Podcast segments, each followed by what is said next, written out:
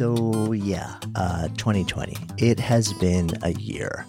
You know, we really wanted to figure out how we could wrap up this year and also tee up next year in a way that would help kind of close the books, turn the page, and set us all up for uh, stepping into a place of hope and possibility. We've seen a lot of best of 2020 episodes rolling around the podcast sphere, and it's been really interesting to see how our colleagues and friends have looked back and figured out how to even know what they would call the best of in a year that many have experienced as the worst of, or uh, at a minimum, a year of extremes. And we thought about doing something similar, but then a different idea came to us as a way to finish off the year. So, over the history of this show, we have been incredibly blessed to not only host hundreds of guests in the physical and now virtual studio for conversation, but to also host live performances from a wide variety of acclaimed artists, many of whom are icons in their chosen form of creation and expression. And the performances, they've ranged from unaccompanied to fully sound designed spoken word to a cappella or instrument accompanied live music. And many of these performances, they've represented moments of emotion and awakening and connection. And it's been a kind of magical ingredient for me as a lover of spoken word and music to be able to share these with you over the years. So we decided to do something a little bit different for you as a sort of offering as we bring this year to a close we searched through our archives and we called through the years of tape and pulled together today's live performance supercut for you, sharing a lineup of 11 artists spread over nearly seven years of performances in the studio. Some of them are short and sweet, others are longer form and really deep and profound. All will make you feel and smile and think and maybe open your heart, uh, even just for a moment let you transcend time and space and just be present in the feeling. So excited to share these performances with you. I'm Jonathan Fields, and this is Good Life Project.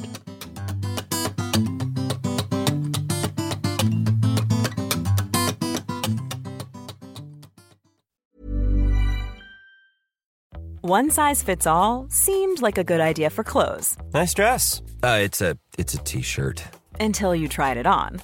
Same goes for your healthcare. That's why United Healthcare offers a variety of flexible, budget friendly coverage for medical, vision, dental, and more. So, whether you're between jobs, coming off a parent's plan, or even missed open enrollment, you can find the plan that fits you best. Find out more about United Healthcare coverage at uh1.com. That's uh1.com. Good Life Project is brought to you by Understood Explains, a podcast that's like a beacon for parents navigating the special education system hosted by Juliana Urtubey, a special education expert. This season is all about individualized education plans or IEPs. Juliana breaks down complex topics like how to tell if your child needs an IEP in a way that's easy to grasp. I checked out an episode of Understood Explains about the difference between IEPs and 504 plans, and I was struck by the balance of empathy and practical advice. It's not just about understanding the system, it's about empowering parents and caregivers to advocate for their children, which is just so important so I've known a number of people who've had to literally scramble to figure out how to advocate for their kids when the system seemed to just make it so hard to get the support that they need and deserve. So if you're a parent navigating this world or even just wondering if it's right for your family, I encourage you to give Understood Explains a listen. Search for Understood Explains in your podcast app. That's Understood Explains. It's like having a roadmap for a journey you didn't expect, making it a little less daunting. Good Life Project is sponsored by LinkedIn Ads. So, as a business to business marketer, your needs are unique. B2B buying cycles are long and your customers face incredibly complex decisions. So, isn't it time you had a marketing platform built specifically for you? LinkedIn Ads empowers marketers with solutions tailored for B2B. Imagine having direct access to a billion professionals, including 180 million senior executives and 10 million C level leaders. With LinkedIn's powerful targeting tools built for B2B, you can drive serious results. LinkedIn ads generated two to five times higher return on ad spend than other social platforms in the technology space. We've actually tapped the power of LinkedIn ads a number of times ourselves, and the campaigns have been really successful. If you're ready to revolutionize your B2B marketing, try LinkedIn ads with a $100 credit on your next campaign. Terms and conditions apply. Go to linkedin.com slash goodlifeproject to claim your credit. That's linkedin.com slash goodlifeproject or just click the link in the show notes. Terms and conditions apply.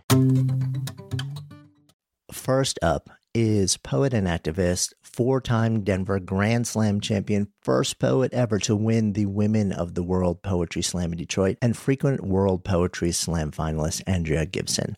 So their poetry focuses on gender norms, politics, social reform, and the struggles of LGBTQ people in the face of today's society. Andrea shares with us their piece titled The Year of No Grudges, which was kind of written as a love letter to a friend they were furious at at the time. It's this potent reminder to move through our days vigilantly awake to the fact that none of us are ever promised a tomorrow. And if anything, this year has taught us that whatever needs healing, today is the perfect day. So here's Andrea. I recorded this in my basement at the beginning of the pandemic, and um, and the music for this piece is done by an artist named Chris Pureka, who is a close friend of mine, and um, and I wrote this actually about a dear friend of mine named Buddy Wakefield, who is uh, one of my favorite poets on earth, and he's one of my best friends. Uh, but he really made me angry one day. I got in this. we, I was so mad. I don't know if I've ever been more angry at a friend. And in the middle of that anger, I decided to start writing, which I never do. I got this advice in college that you should never write in unless you have some distance from a thing so you can see it clearly. But I, I began writing with the intention of, of shifting uh, my anger to a place of gratitude. And I got about a few lines into this poem and uh, just loved him so much. I could not believe how quickly uh, my anger shifted to appreciation. So it's called A Year of No Grudges.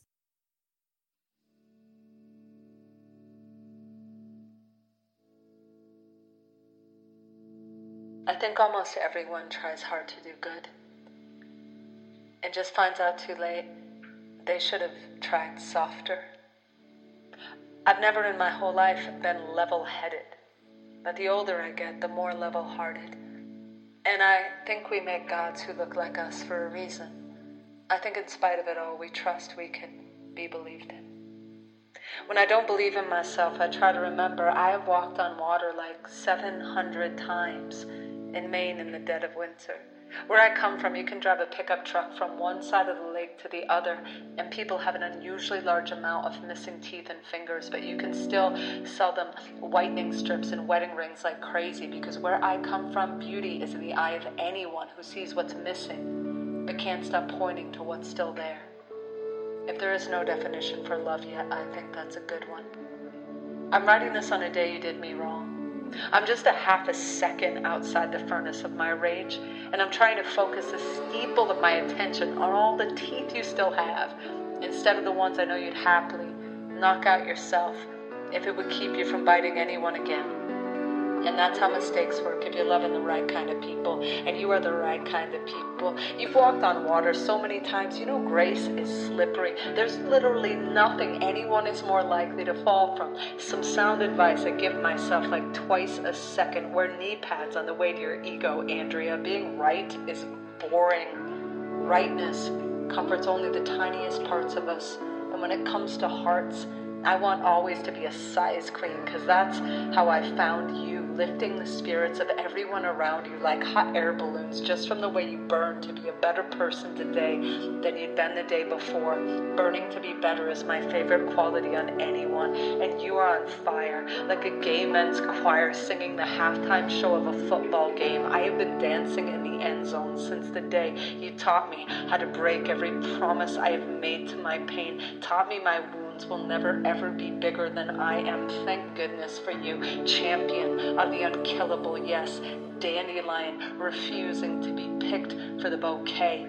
Five minutes into our first conversation, you knew I could take a punch better than I could take a compliment. And you talked to me about that once, and bam, I was angel gossip. There were God rumors flying around my suddenly unheavied head. I love you because you've never had a mirror face, because the truth is nothing you could ever try to fake. So sometimes you look like a human scribble, like a three year old has colored you in, like you got too many feelings to stay inside the lines of your own skin. But that, friend, that is the masterpiece. I love you because we both showed up to kindness tryouts with notes from the school nurse that said we were too hurt to participate, but we learned how wrong we were. And weren't those the best days when we learned how wrong we were and so got to grow into our goodness, throwing the peach pits of our old selves into the garden to grow sweetness, sugar? I'd pick you to be the captain of my chosen family tree. I'd pick you to throw the party when I leave this world, knowing I'm gonna run death like a stop sign and keep going. I pick you to finish all my half written poems, even though you're terrible at writing poetry. I pick you to finish this one especially. This list of compliments. You'd be a hypocrite not to take, so take it. Before I remember, I'm mad at you, asshole. But what?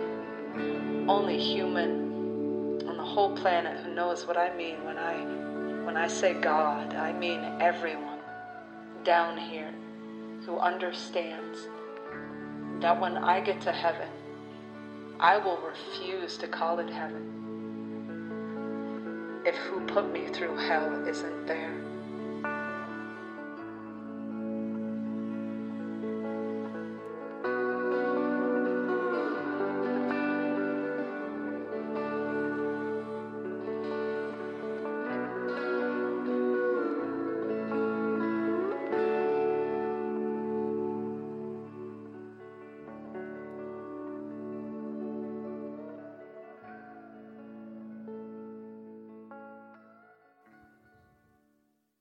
Andrea's blend of spoken word, moments we can relate to, and the music is just so moving. And next up, Amanda Palmer, who is a best selling author, feminist, songwriter, community leader, pianist, and ukulele enthusiast who simultaneously embraces and explodes all the traditional frameworks of music, theater, art, the industry, the listening experience, the viewing experience, the participating in.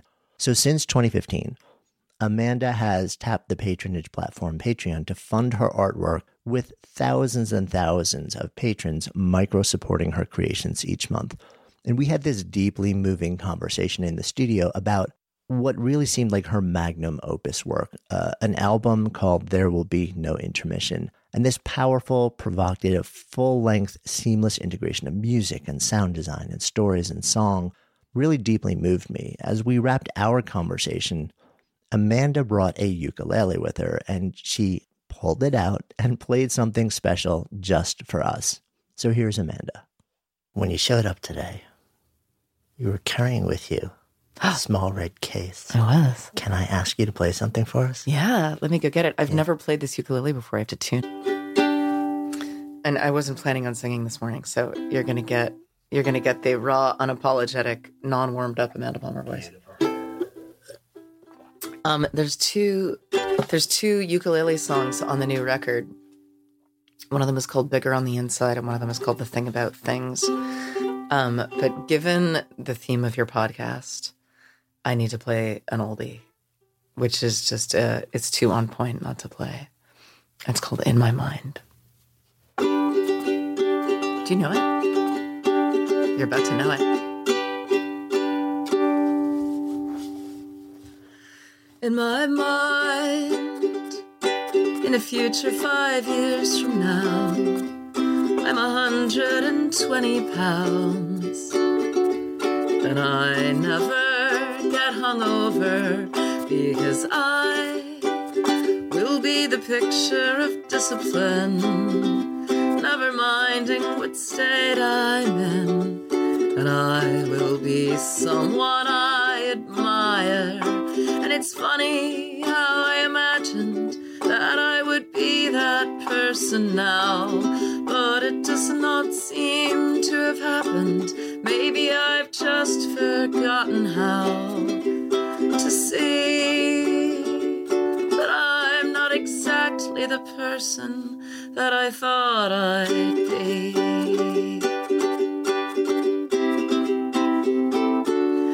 And in my away here and now, I've become in control somehow. And I never lose my wallet because I will be the picture of discipline, never fucking up anything. And I'll be a good defensive driver. And it's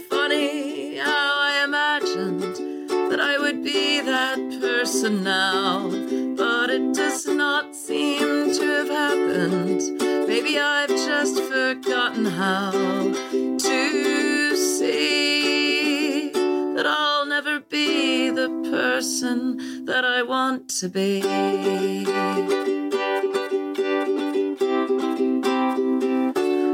And in my mind, when I'm old, I am beautiful, planting tulips and vegetables, which I will mindfully watch over, not like me now. I'm so busy with everything that I don't look at anything. But I'm sure I'll look when I am older. And it's funny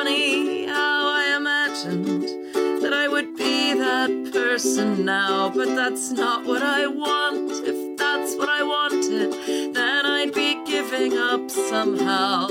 How strange to see that I don't want to be the person that I want to be.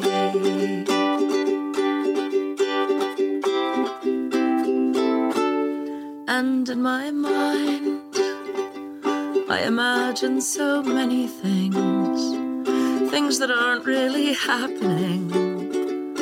And when they put me in the ground, I'll start pounding the lid, saying I haven't finished yet. I still have a tattoo to get that says I'm living in the moment. It's funny winless fight.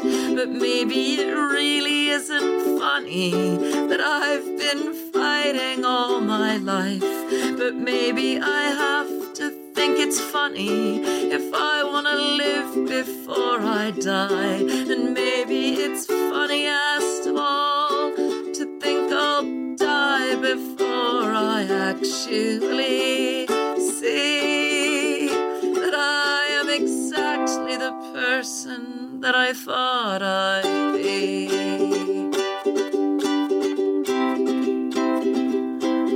Fuck yes. I am exactly the person that I want to be.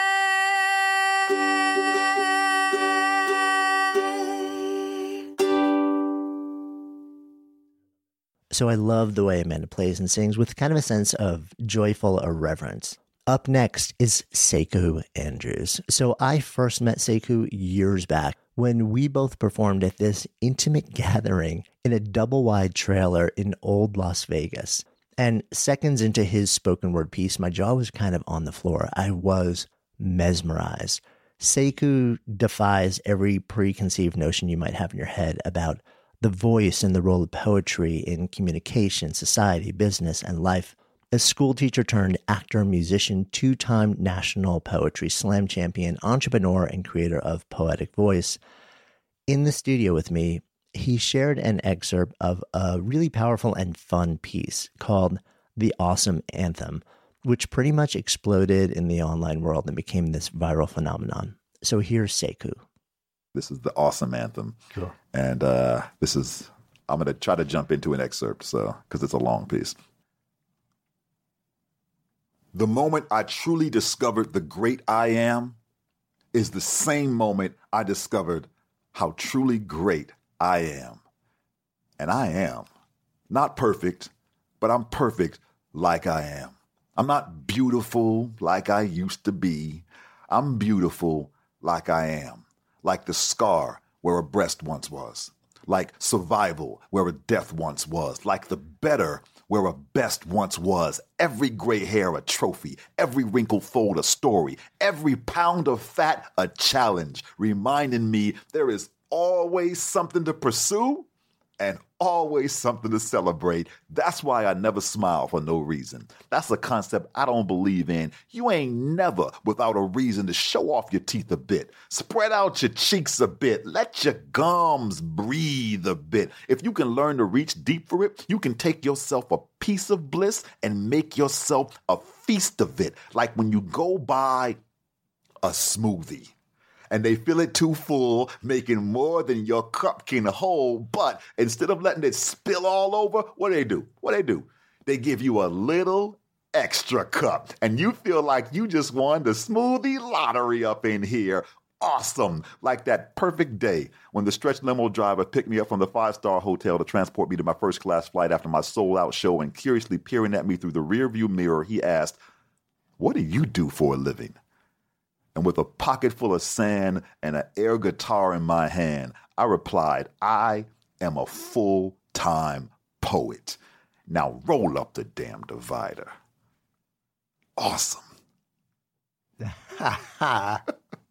Love it, man. Love it. Thank you so much. Uh, it's a fun piece, dude. Check it out. AwesomeAnthem.com. And it really, and the only thing that I ask is that you share it with somebody that needs to hear those yeah. words, because that has been the biggest impact of that piece in my work. Is when somebody comes to me and says, "Yo, my depression clients are watching this and it's healing them. My five year old son was struggling with this, and he now says your awesome anthem every morning before he mm-hmm. goes to school. Like, that's the joy of my life. That's the good life. Yeah, love it.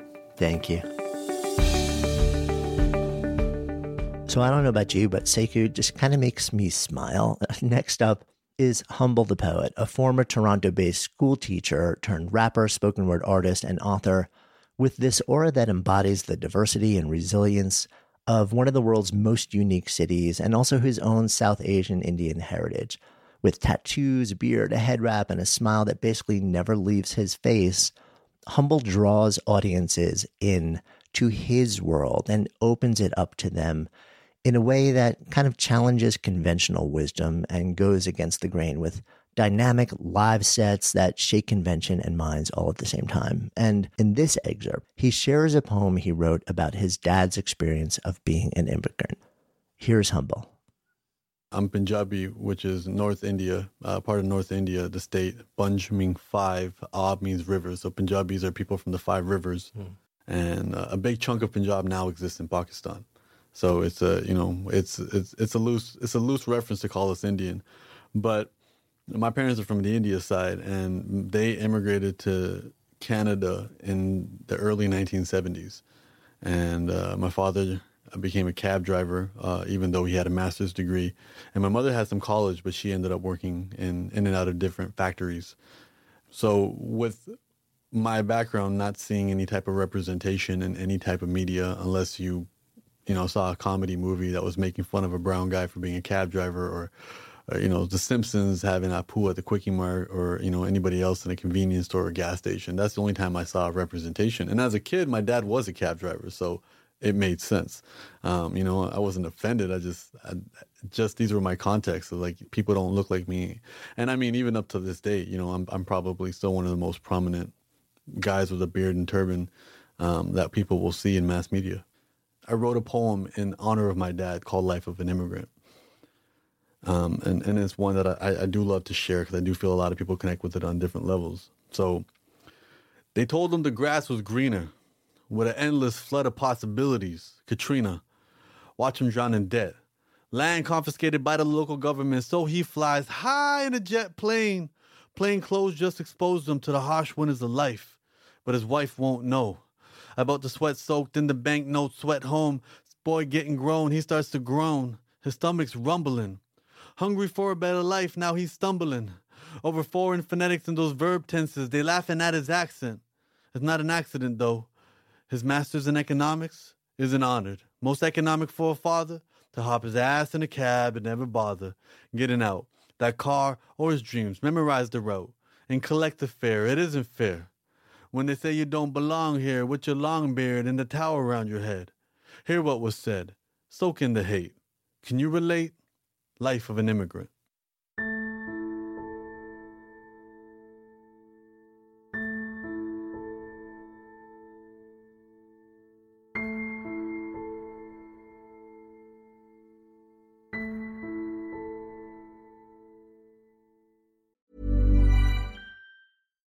One size fits all seemed like a good idea for clothes Nice dress. Uh, it's a it's a t-shirt. until you tried it on. Same goes for your healthcare. That's why United Healthcare offers a variety of flexible, budget friendly coverage for medical, vision, dental, and more. So, whether you're between jobs, coming off a parent's plan, or even missed open enrollment, you can find the plan that fits you best. Find out more about United Healthcare coverage at uh1.com. That's uh1.com. Nice. Yeah. What you're hearing are the sounds of people everywhere putting on Bombas socks, underwear, and t-shirts made from absurdly soft materials that feel like plush clouds. Yeah, that plush. And the best part? For every item you purchase, Bombas donates another to someone facing homelessness. Bombas. Big comfort for everyone. Go to bombas.com slash ACAST and use code ACAST for 20% off your first purchase. That's bombas.com slash ACAST. Code ACAST. Good Life Project is sponsored by Lexus GX. So, have you ever owned something that inspired you to just up your game? For me, it was this high end mountain bike. I love the ultralight frame, the suspension, the precision gearing, and I realized it deserved to be ridden to its full potential. So, I started training harder so I could experience the joy it could give back to me. And it paid off. That bike helped me discover just new levels of performance and straight up joy. When we own exceptional things, they inspire us to do exceptional things. The all new Lexus GX has an exceptional capability that will have you seeing possibilities you never knew existed. Its advanced technology and luxurious interior mean that wherever you go, you'll never go without. Imagine tackling rugged landscapes with the available 33 inch all terrain tires and multi terrain select, then unwinding with the available front row massaging seats. This is a vehicle that inspires you to go further to live up to its full potential. So why settle? Live up to the all new Lexus GX, luxury beyond limits. Experience amazing at your Lexus dealer. Good Life Project is sponsored by LinkedIn Ads. So, as a business to business marketer, your needs are unique. B2B buying cycles are long and your customers face incredibly complex decisions. So, isn't it time you had a marketing platform built specifically for you? LinkedIn Ads empowers marketers with solutions tailored for B2B. Imagine having direct access to a billion professionals, including 180 million senior executives and 10 million C level leaders. With LinkedIn's powerful targeting tools built for B2B, you can drive serious results. LinkedIn ads generated two to five times higher return on ad spend than other social platforms in the technology space. We've actually tapped the power of LinkedIn ads a number of times ourselves, and the campaigns have been really successful. If you're ready to revolutionize your B2B marketing, try LinkedIn ads with a $100 credit on your next campaign. Terms and conditions apply. Go to linkedin.com slash goodlifeproject to claim your credit. That's linkedin.com slash goodlifeproject or just click the link in the show notes. Terms and conditions apply.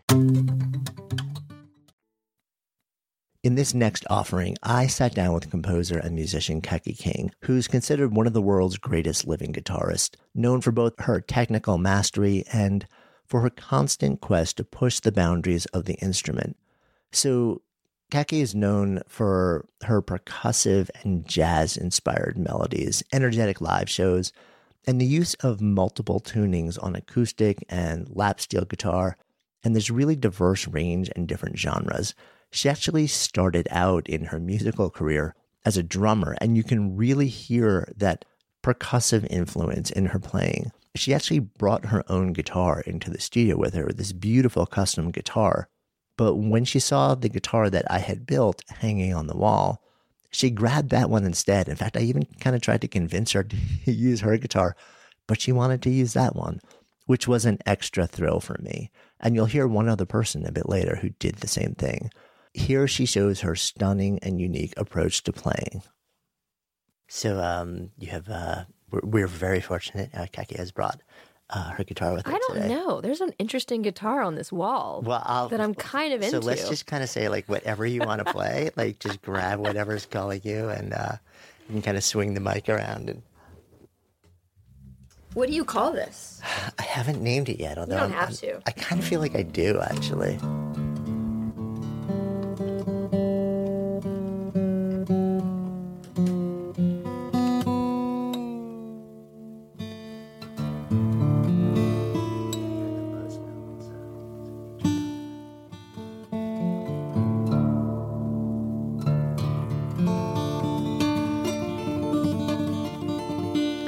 Was just gonna demonstrate that percussive, non-percussive thing.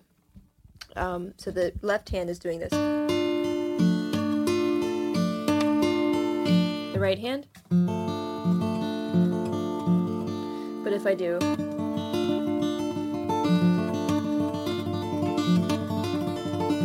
becomes a totally different thing. That's drumming.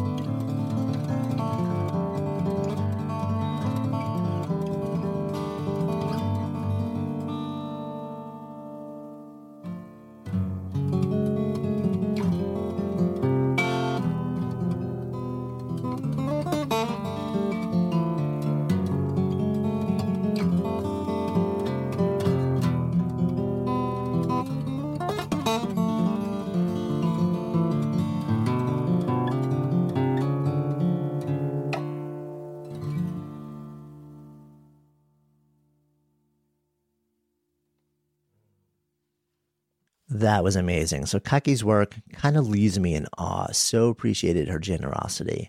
Next up is New Orleans born, or maybe it's more appropriate to say New Orleans born, artist, poet, writer, and activist Cleo Wade, who left behind a big career in the world of fashion and media to focus on her art and really help shine a light on communities and issues that are close to her heart. She's also a multi time author, including the best selling book Heart Talk Poetic Wisdom for a Better Life and Where to Begin, a small book about your power to create big things. In this clip, Cleo offers a moving poem from her book Heart Talk. Could I ask you to read something from it as sure, we wrap? Sure. Um, is there anything that you feel like do you have one you want me to read? Let, let me see. It's, I'm looking at the book right now, and Cleo can see it's got like multicolored tabs all over the I place. I love when I see that. There's just so many beautiful thoughts. I kind of like this one. What do you how, how do you feel about that? Yeah, sure. This one is called Love Never Lies. Shame never tells the truth. It tells you you are not good enough. The truth is you are.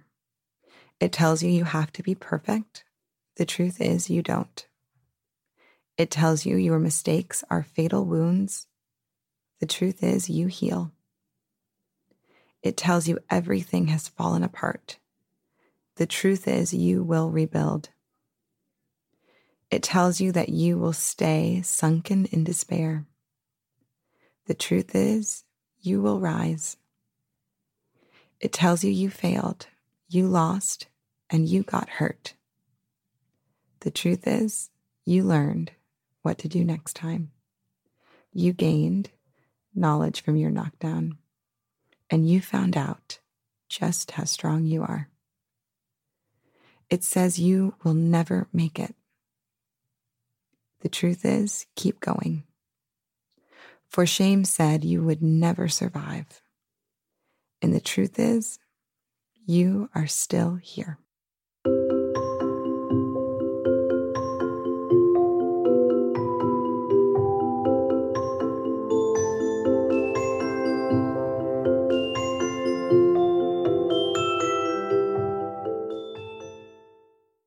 I just love the way that Cleo phrases ideas in her work and the sound of her voice. Um, it really just kind of takes me somewhere, which is pretty similar to our next guest, but in a very different way. So, next up, we have Mark Nepo. He's a poet, philosopher, cancer survivor who has taught in the fields of poetry and spirituality for over 40 years now, and is also, I think, one of the most frequent guests on the pod over the years. He's the author of more than 20 books, has toured the country with Oprah Winfrey, and appeared on her Super Soul Sunday series. And today, in this excerpt, Mark shares two poems from his book, More Together Than Alone, a compelling testament to the power of community and why it is so essential in our lives now more than ever. Here's Mark. Yeah, so uh, let me read two, okay? Yeah, that sounds great. So this this is really, you know, this was on kind of the 20th anniversary of the tumor vanishing from my head. And um, it's called Thrown Back, and it's in the new book. 20 years ago today, the tumor growing in my skull vanished, and I was thrown back in the streets like Lazarus. Today, the rain is a fine mist, and I open my face for a long time, receiving water from the sky. All I can say is perhaps falling in love with the world is the bravest thing we can do. I only know that my heart grows stronger every year, a muscle gaining each time I love. And this rush of life is all we have. And still, as we struggle, we struggle to get out of it. Like a fish, we labor to make it to the sand as if that shore were heaven. And when thrown back, we can grow bitter if we think we've failed, or be humbled to accept that waking tomorrow in all of this is being saved. And this is the final poem in the book called The Sway of It All. And so I lift my face from the mud, the mud of my past, the mud of history, the thick and ragged bark of how we think everyone but our own darkness is the enemy. I lift my face like a worn planet spinning on itself to get back into the light, to say to no one, to everyone, it is an honor to be alive.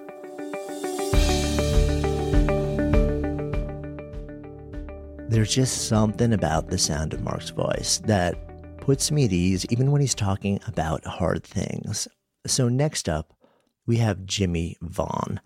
I am a lifelong blues guitar devotee, and Jimmy and his little brother, Stevie Ray Vaughan, who sadly passed in a helicopter accident, have always held a really special place in my Texas blues loving heart. Growing up in Dallas in the 50s and 60s, Jimmy started playing blues guitar when he was a kid and pretty much just never stopped. In this next excerpt, after this really beautiful and vulnerable conversation, Jimmy plays a bit of guitar for us. And similar to the experience I had with Kaki King, this one was really special because Jimmy didn't have his own personal guitar with him in the studio, but he gave me the great honor of playing the guitar that I had built with my own hands. And I have to say, the guitar will never sound the same way when I play it, not even close. Um, between uh, Kaki and Jimmy and some other people that have picked up the guitar, and you'll even hear our music for the podcast was played by our own family member, Casey Christopher Carter, on that same guitar. It has become an instrument that is infused with a whole lot of good juju from a whole lot of amazing people. And a great honor to have that hanging in the studio when we are actually in the studio for guests to just kind of pick up and noodle with. So here's Jimmy.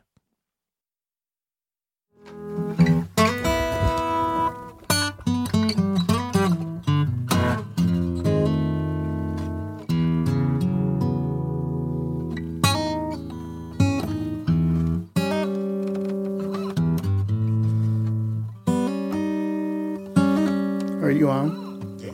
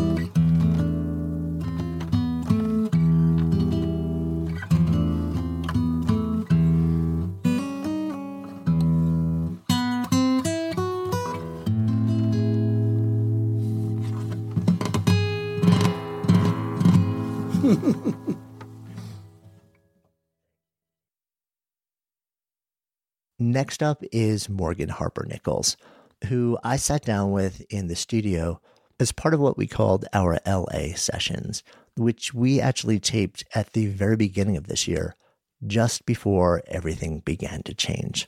Morgan is a writer, a mixed media artist, and musician who's inspired by stories and conversation and really everyday moments that so many of us take for granted. She shares her daily art on her wildly popular Instagram account. And in this segment, Morgan shares a poem from her latest book of poetry and art, All Along You Were Blooming. Here's Morgan. Would you read something? Oh, sure. Awesome. I Absolutely. Actually, um, if you wanted to pick something different also, but oh, I would love to. This see. one, actually, from your book, Mhm. just kind of really stuck out to me. Mhm. Yes. And again, if you want to choose something different, totally no, cool. this is this is one of my favorites. I'm so grateful you chose this one. If you ever start to feel weary of the mundane and completely restless in all that has not changed, and rather numb to the mention of grace, let today be the day you make the mindful decision to find joy in the ordinary places. The white light between the bedroom blinds, the taste of rich, dark coffee grinds.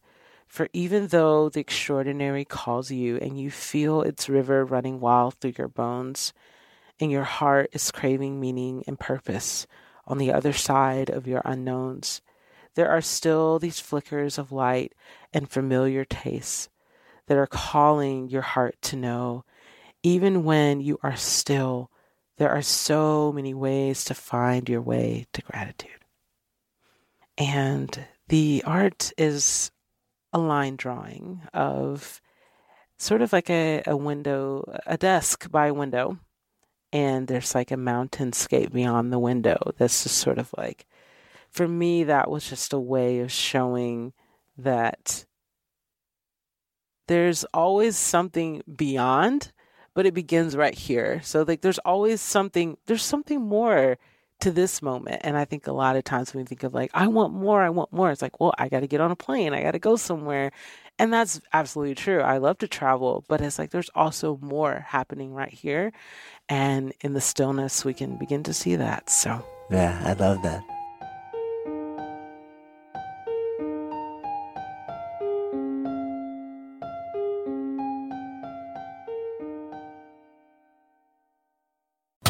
Good Life Project is sponsored by Lexus GX. So, have you ever owned something that inspired you to just up your game? For me, it was this high end mountain bike. I love the ultralight frame, the suspension, the precision gearing, and I realized it deserved to be ridden to its full potential. So, I started training harder so I could experience the joy it could give back to me. And it paid off. That bike helped me discover just new levels of performance and straight up joy. When we own exceptional things, they inspire us to do exceptional things. The all new Lexus GX has an exceptional capability that will have you seeing possibilities you never knew existed. Its advanced technology and luxurious interior mean that wherever you go, you'll never go without. Imagine tackling rugged landscapes with the available 33 inch all terrain tires and multi terrain select, then unwinding with the available front row massaging seats. This is a vehicle that inspires you to go further to live up to its full potential. So why settle? Live up to the all new Lexus GX, luxury beyond limits. Experience amazing at your Lexus dealer.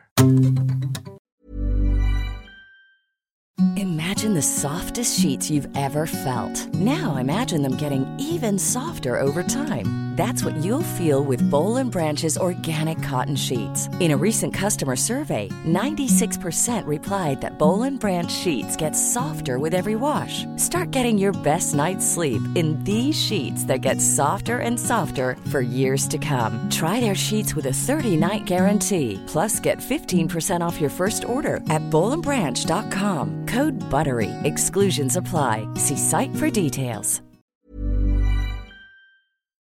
Such moving storytelling and imagery. I really love how Morgan sees and then offers her lens on the world. And next up, this one is, I think, maybe from the farthest back in our Good Life Project archives. We had indie rocker, amazing singer, and guitar phenom Ali Handal in the studio. Ali grew up loving music, but packed her guitar and dreams of becoming a professional musician up in order to pursue a PhD in psychology. Eventually, though, music called her home, as it so often does for people who just kind of have it in their DNA. And she became a stunning, stunning musician, guitar player, artist, and someone who bucks convention in an industry where it's not always welcomed. So here she shares an acoustic performance of her track titled You Get What You Settle For. All right, let's see.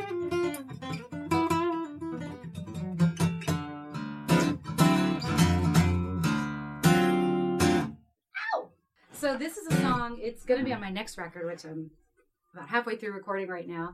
It's called "You Get What You Settle For." Uh, talking about my philosophy mm. from way back when. Yeah, this is it. There you go. One, two, bang.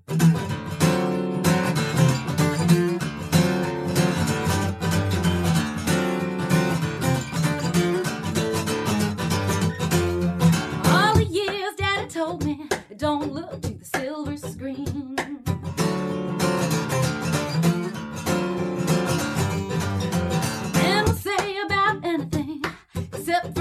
baby. Can blame a man for everything, but who let him through the door? Baby, baby, baby, no. Get what you settle for.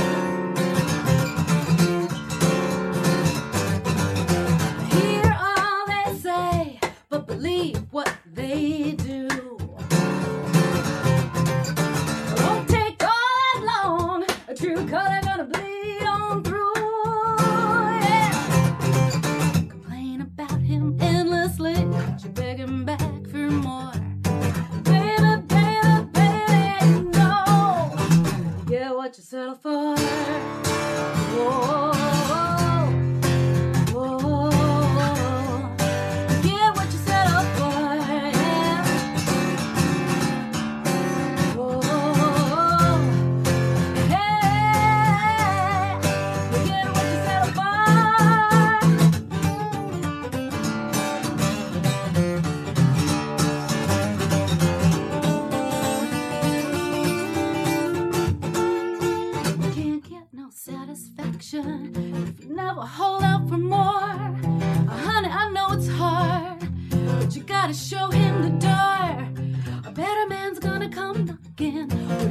lot of love in store.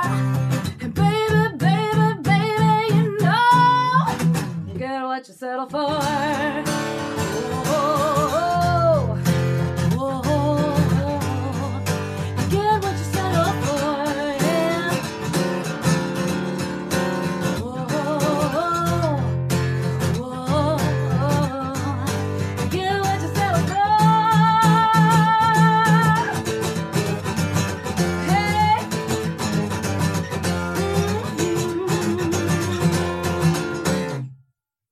Okay, so I'm kind of buzzing with energy after that offering from Ali. And next up, we've got National Poetry Slam champion, award winning poet, and multi platinum songwriter In-Q, who has inspired audiences around the world through his live performances and storytelling workshops.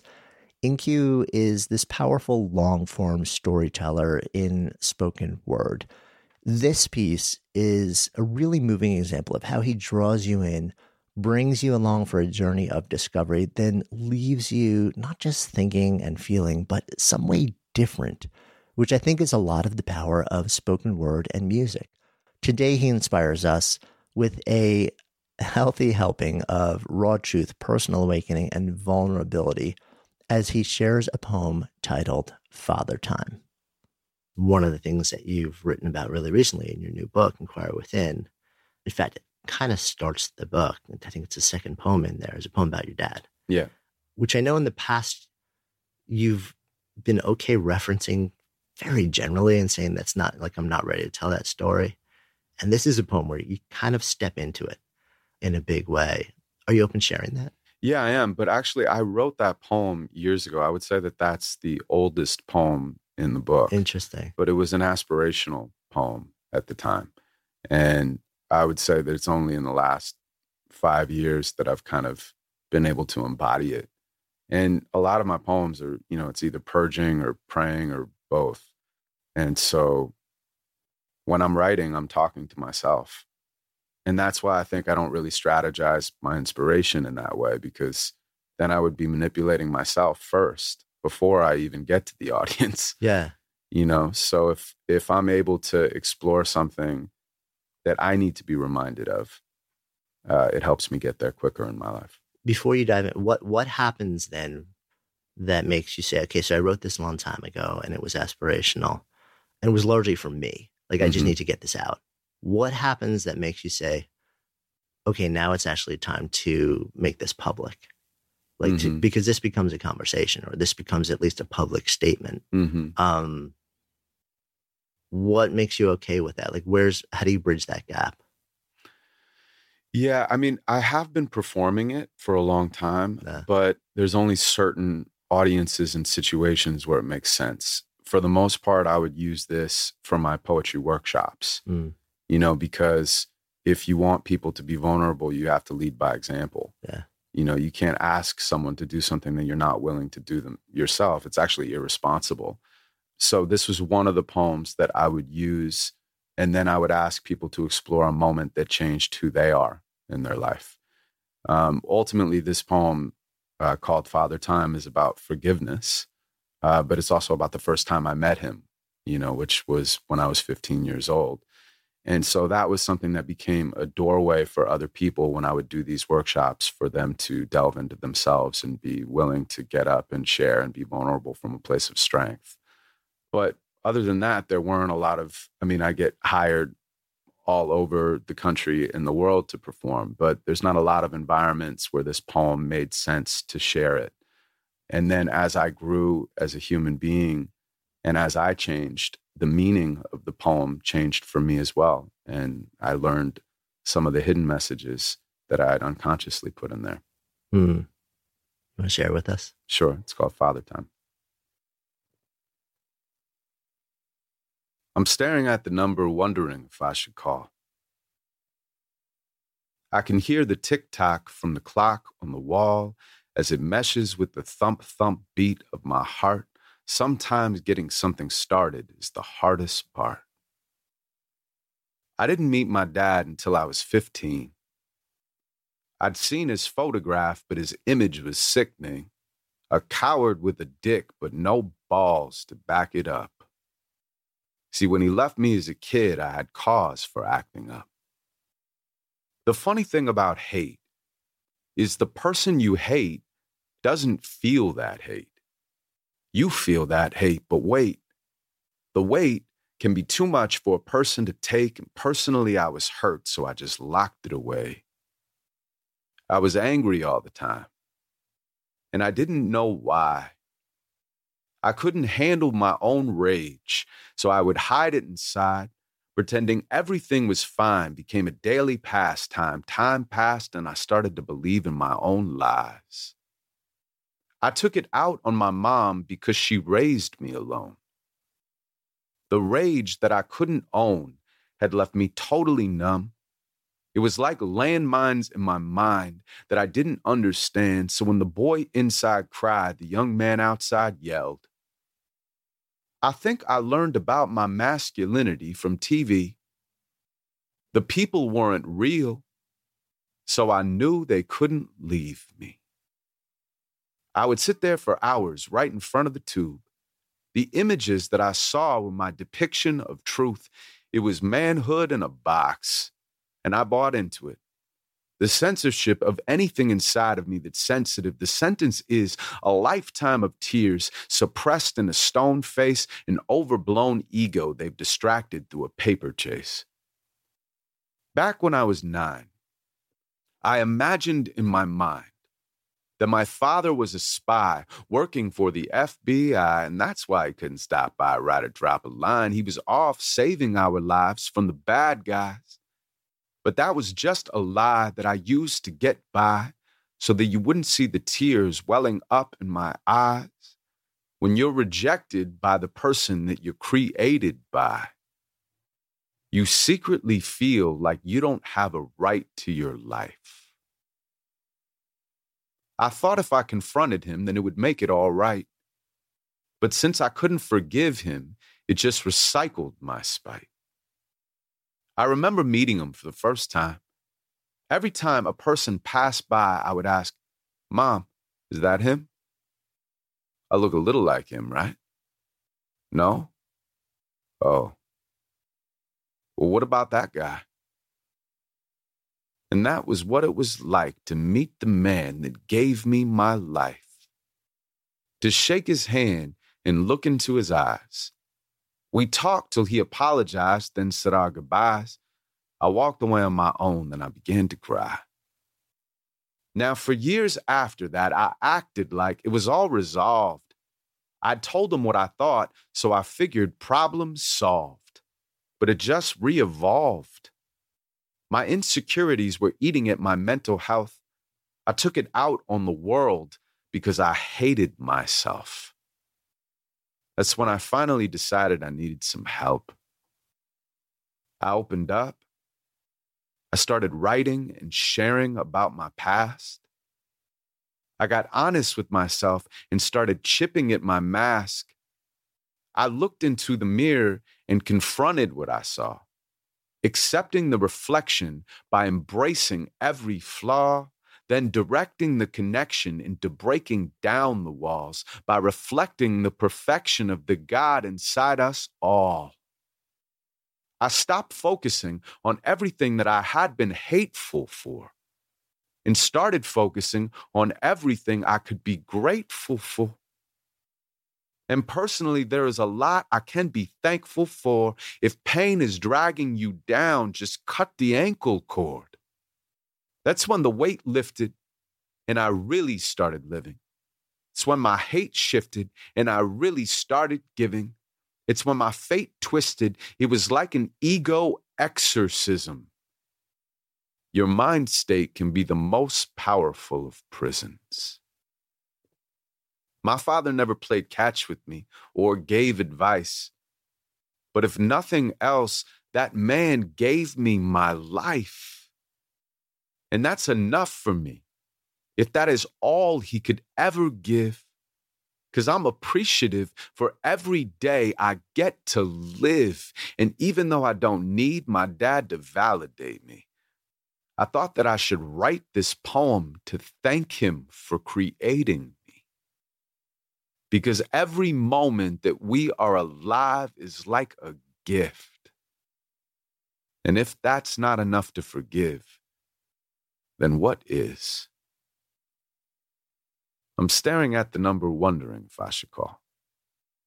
I can hear the tick tock from the clock on the wall as it meshes with the thump thump beat of my heart. Sometimes getting something started is the hardest part.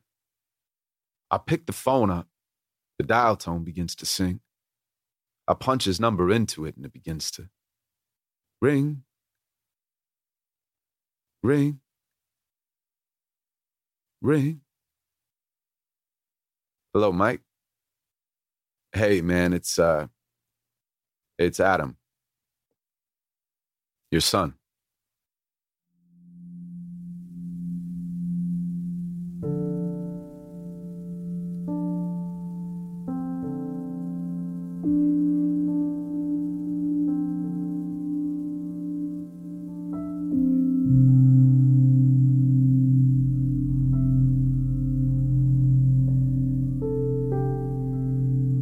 So I love how In-Q inspires with storytelling and craft and commitment to truth telling, which is maybe why I've got a little surprise offering to bring us home from, well, me. I love to play music, but in truth, I'm a pretty terrible guitarist and musician and an even worse singer. But every few years, I start to write a little something, and somehow it tumbles out as a poem. Though I have no training, I don't have any idea what the rules or form are. I just write what I feel and what I hear. Which interesting is very often when I write, I actually write with a spoken cadence in mind. And that happened a few years back when I wrote a piece called The Window. It was about awakening to a place of agency and possibility and no longer just kind of sitting behind a window looking out at the world that seems to buzz around you but stepping through and claiming your seat in the theater of things, of life, of experiences. So I figured I'd bring us home with a little live performance of my own.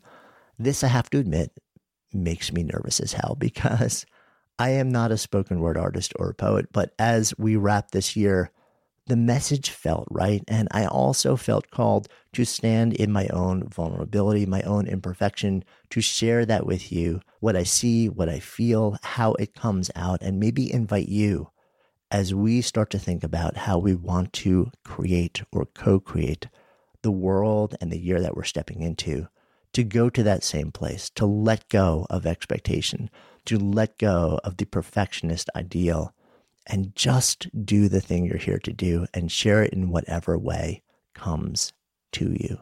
So here it is the window. You speak about it as if it were a portal to your potential.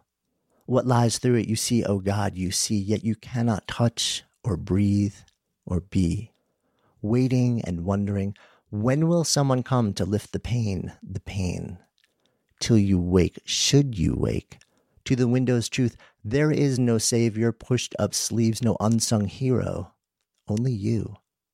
Still, you deny, who am I to set myself free? It's been so long painted over, nailed down, prematurely bound, yet in the stillness before the pain, you come to believe there is no path to freedom that does not go through me. So you come to the frame, feeling, groping, raging into time worn sutures, shaking, heaving, teasing, kneading, bathed with efforts due, flesh on wood, slowly it yields. Yawning open, you breathe shallow, testing sips, then deeper, deeper, inhaling possibility, potential once obscured, now revealed. Exhaling the wail of loneliness and futility, a complacent disconnection. You pause, lean in, and look. No longer a part, but not yet a part of that world out there, and then it happens. Reality tumbles softly over the sill into the reservoir of your crossed legs, conspiring into the soul. To what use, asks its voice, will you put this portal? Will you simply sit and gaze, flirting with the scent of a life that calls illuminated yet still sedated? A denizen of breath and sight, subsisting on wisps of essence, yet never taking your seat with friends? To feast, to weave, to span the chasm from what if to this shall be?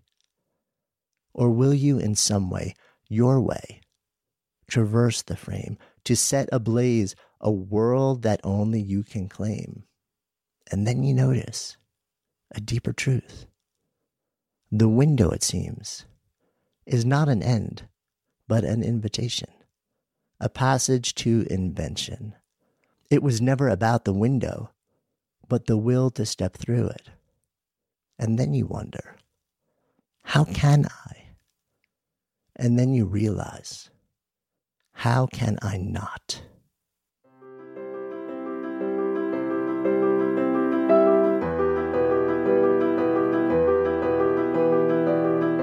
So I think it's time to bring it home. I hope you appreciated all of these different performances and that they all touched you in some different way. If you're curious about the fuller conversations, every single one of those performances, they happened in the context of really beautiful, open, and moving, full length conversations on the podcast. You can just check the links in the show notes and check out all the individual episodes to hear more about the people, the backstories, how they got where they got, what they were thinking when they were creating their work, and dive into those archives in our library. So excited to be able to share that with you. We will be back shortly with another episode or two as we step into the new year with some thoughts about how to reflect on the year behind us and then set up this new year, given the context, given the reality of what we've all sort of navigated in a way that allows us to move into it from a place of openness, spaciousness, and as much as humanly possible, grace and ease. So excited to have been on this journey with you throughout this year, and I'm really looking forward to continuing it in the year to come. I'm Jonathan Fields, signing off for Good Life Project.